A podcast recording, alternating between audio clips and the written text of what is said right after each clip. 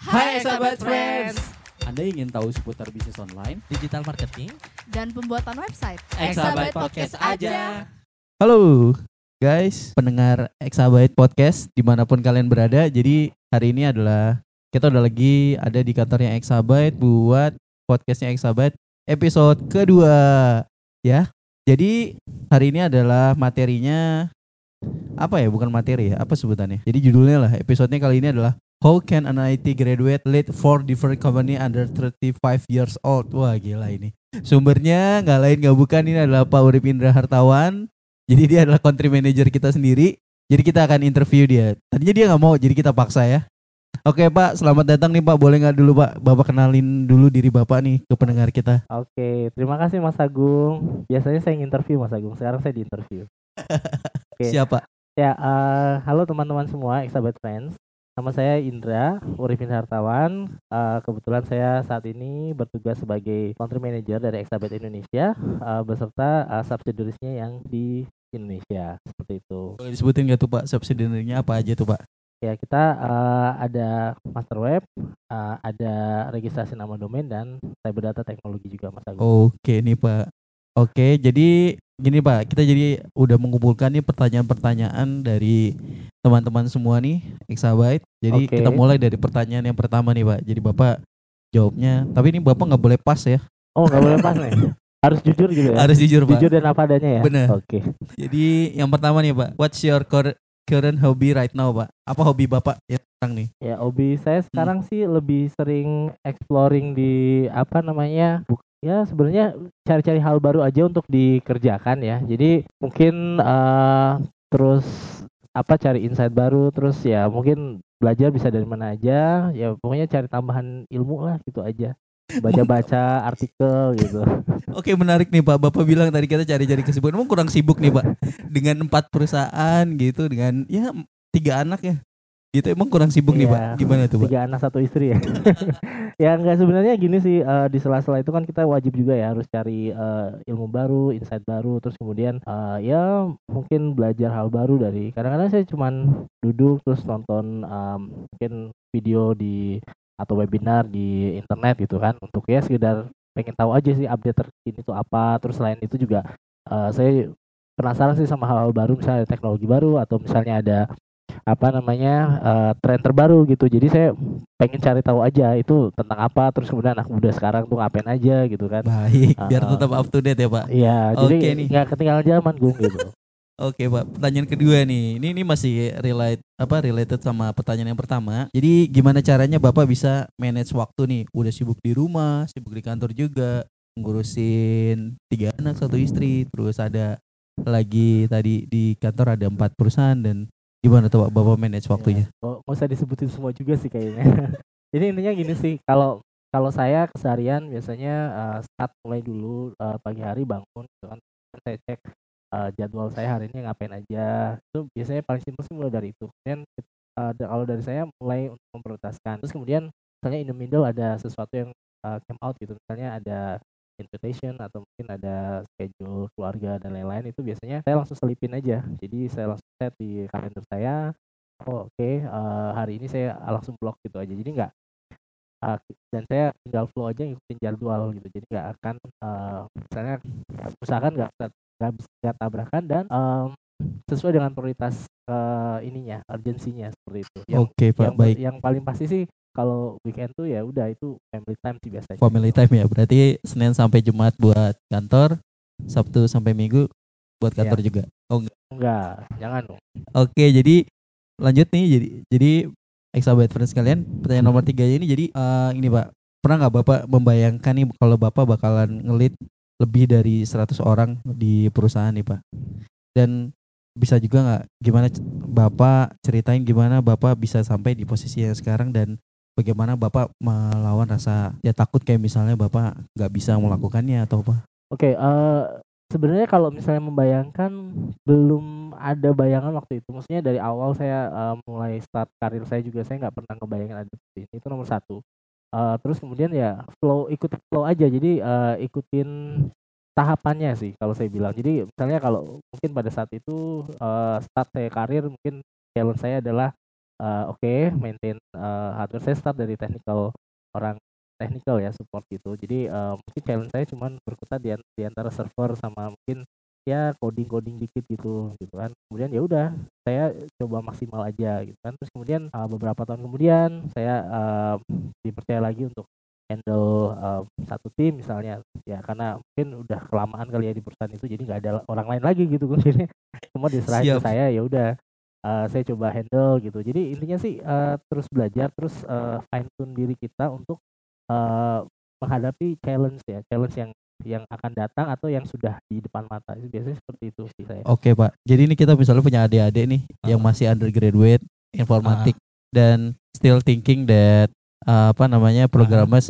programmers is the Iya. only way to do job, apa Mhm. making money something like that. Mhm. Jadi gimana nih pak buat tipsnya biar mereka biar nggak hanya berpikiran hanya itu satu-satunya pekerjaan yang mereka bisa capai. Oke, eh, sebenarnya kalau saya bilang pendidikan itu cuman basic aja. Jadi em, itu satu skill yang mungkin kamu pick up along the way.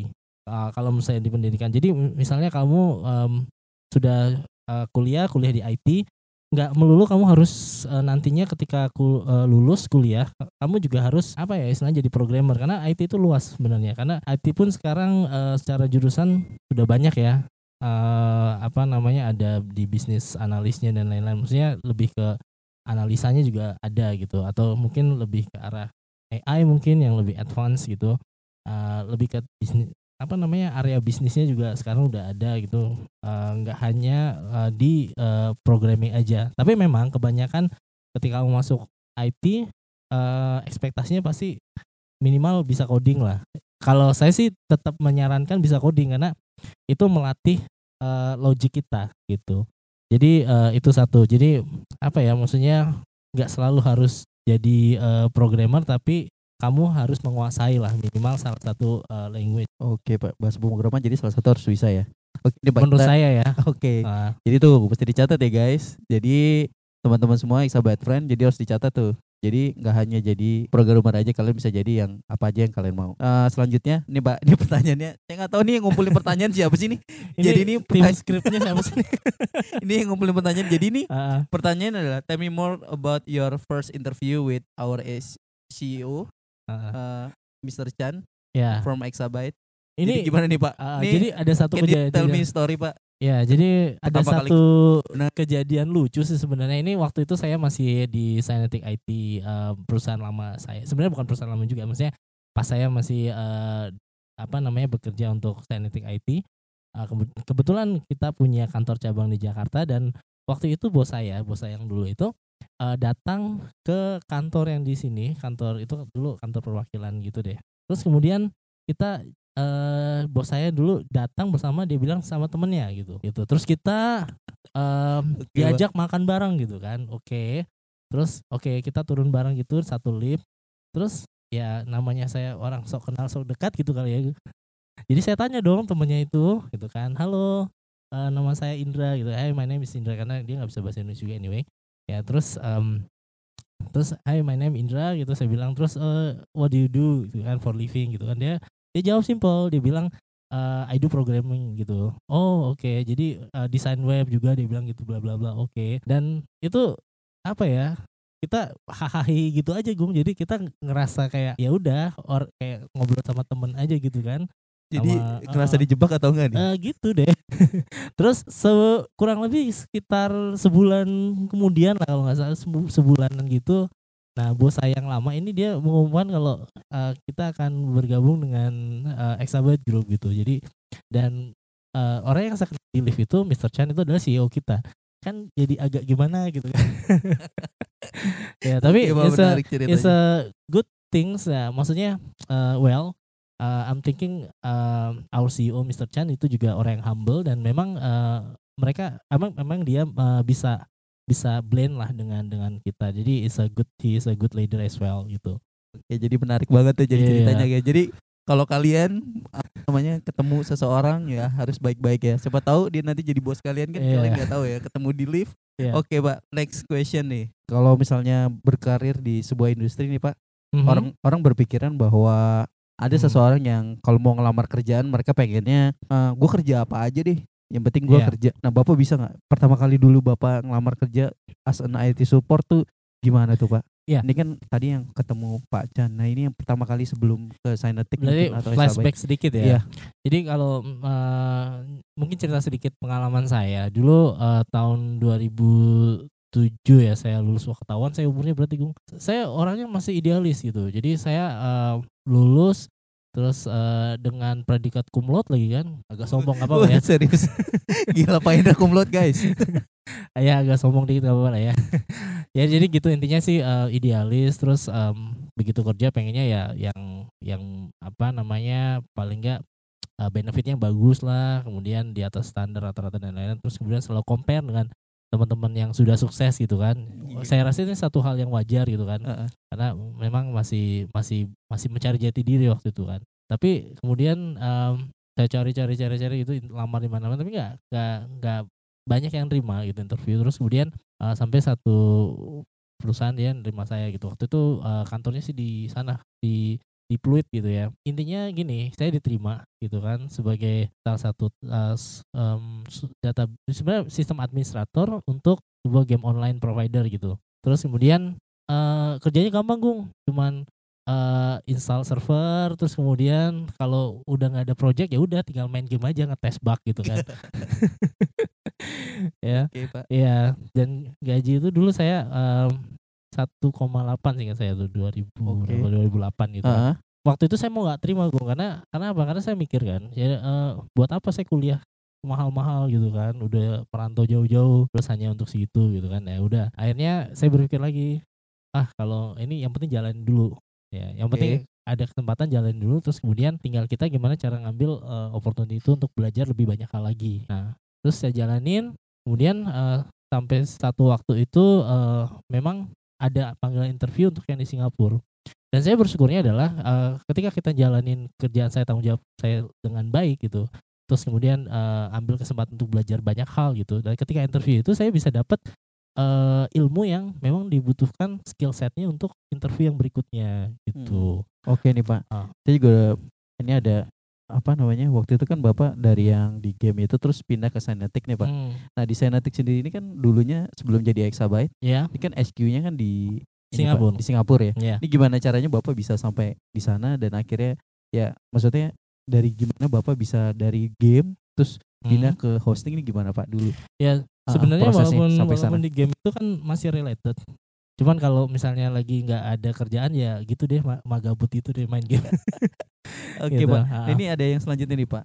The struggle and challenge. Mhm. Selama di Exabyte apa aja nih Pak dan goals apa aja yang udah Bapak achieve selama di Exabyte? eh s- kalau saya bilang struggle enggak ya. Kalau saya lebih menganggap itu sebuah eh, challenge ya, tantangan eh, satu hal yang baru yang yang harus saya coba gitu. Karena eh, kalau prinsip saya ketika ada satu opportunity datang saya, saya harus eh, face gitu. Maksudnya harus dihadapi gitu kan. Eh, saya bukan orang yang oh ada kesempatan tapi kayak ngerasa "Ah, mampu nggak ya, mampu nggak ya terus mundur. Saya bukan orang kayak gitu. Tapi lebih ke arah kalau misalnya opportunity itu datang berarti saya udah siap itu jadi eh, ketika opportunity datang ya udah eh, saya selalu bilang eh, I will do my best gitu kan karena waktu itu bahasa Inggrisnya cuma Oke siap. I will do my best siap Pak. ya pokoknya intinya Ngomong gitu. katanya will itu kata-kata negatif. Eh, bukan bukan gitu tapi itu salah satu kata negatif karena kalau lu cuman "I- oke sir I will do it gitu kan berarti eh, itu hanya will aja will berarti mau mencoba doang gitu bukannya melakukan jadi kalau misalnya misalnya nggak tahu sih ada orang Singapura yang saya bilang oke sir uh, I will I will I will troubleshoot gitu kan dia nggak mau terima tapi troubleshoot now gitu dia bilang soalnya katanya will itu berarti baru mau gitu kan Oke nih Pak. Nah, Bapak kan udah jadi leader eh, beberapa banyak orang di Exabyte nih. Exabyte grupnya eh, Exabyte Indonesia. Nah, Bapak kalau mendeskripsikan diri Bapak sendiri nih tipe leader yang kayak apa nih Pak? Mungkin nanti IT Um, prajurit yang lain bisa contoh nih Pak. Apa tuh Pak? Oke, eh saya saya nggak tahu ya, maksudnya em, mungkin bukan saya sih yang lebih bisa mengukur karena kalau orang mengukur diri sendiri itu agak sulit ya itu udah pasti. Jadi Oke. eh, yang saya lakukan adalah eh, saya coba em, membuka komunikasi seluas-luasnya gitu. Terus nomor satu terus juga apa ya? eh coba mengerti juga maksudnya kalau misalnya saya di posisi uh, on the other side gitu maksudnya posisi yang lain itu apa yang harus uh, seharusnya dilakukan kemudian juga ya make decision quick decision itu udah pasti dan uh, kita harus belajar uh, apa ya make a, a right decision dan ini sangat sulit sih kalau menurut saya karena right decision itu cuma bisa dilakukan ketika kita sudah go through banyak hal gitu jadi kita based on experience biasanya nah Oke. gimana cara bisa memastikan decision itu benar gitu kan ya make multiple mistakes biasanya Oke, jadi harus salah beberapa kali Ah. dulu. baru kita tahu mungkin oh oke eh, ini eh, udah yang terbaik misalnya seperti itu Oke, Pak. Nih, Pak. Nah, Mhm. kalau misalnya Bapak nih bisa balik lagi ke bangku kuliah, Urip Indra yang lagi kuliah, Pak. Bapak akan bilang apa ke dia? there is no shortcut Apa tuh? Iya, patient, there is no shortcut. uh, apa namanya follow the process, uh, uh, nikmatin prosesnya sambil jalan along the way. um, kamu pasti akan dapat experience yang banyak gitu. Dan uh, itu hal yang uh, apa namanya faktor sih, maksudnya faktor yang bikin kamu tuh uh, sukses nantinya. Oke, itu jadi Hmm. nah, yang terakhir nih, Pak. Kalau tadi itu uh, ngobrol ke Pak Indra Mas lalu Mhm. jadi itu yang pengen disampaikan. Kalau misalnya uh, apa nih advice Bapak buat yang masih kuliah di informatik apa nih, Pak? Kira-kira? Ya, em, seperti saya bilang ya, maksudnya uh, enjoy your time uh, at the university itu itu paling penting karena uh, enjoy your time itu bukan artinya bermalas-malasan. Uh, manfaatkan sebaik mungkin, make network yang apa networking dengan baik. Kemudian kalau misalnya guru itu memberikan uh, apa namanya ilmu, pelajari dengan baik, mungkin kita nggak bisa mastering semuanya, tapi at least kita mencoba se- sebaik mungkin untuk uh, mengikuti gitu. Terus eh, jangan cari nilai aja, tapi cari eh, pemahaman. Artinya kalau nilai itu gampang, mungkin kita udah pas ujian kita tinggal ya sistem kebut semalam juga bisa gitu kan, bikin tugas juga bisa gitu kan. Baik, Pak. Ah, ah. Itu jadi menarik sekali ya. Jadi perbincangan kita yang jadi kita harus Hmm. sudahi dulu di sini. Iya. Karena Pak Indra masih ada kegiatan lagi yang lain. Jadi Iya. Pak Indra terima kasih buat waktunya sama sharingnya di podcastnya Exabyte di episode kedua ini. Oke, Thank you banget Pak buat waktunya. sama-sama. Saya Agung, saya undur diri. Sampai jumpa di podcast selanjutnya. Oke, bye bye semuanya.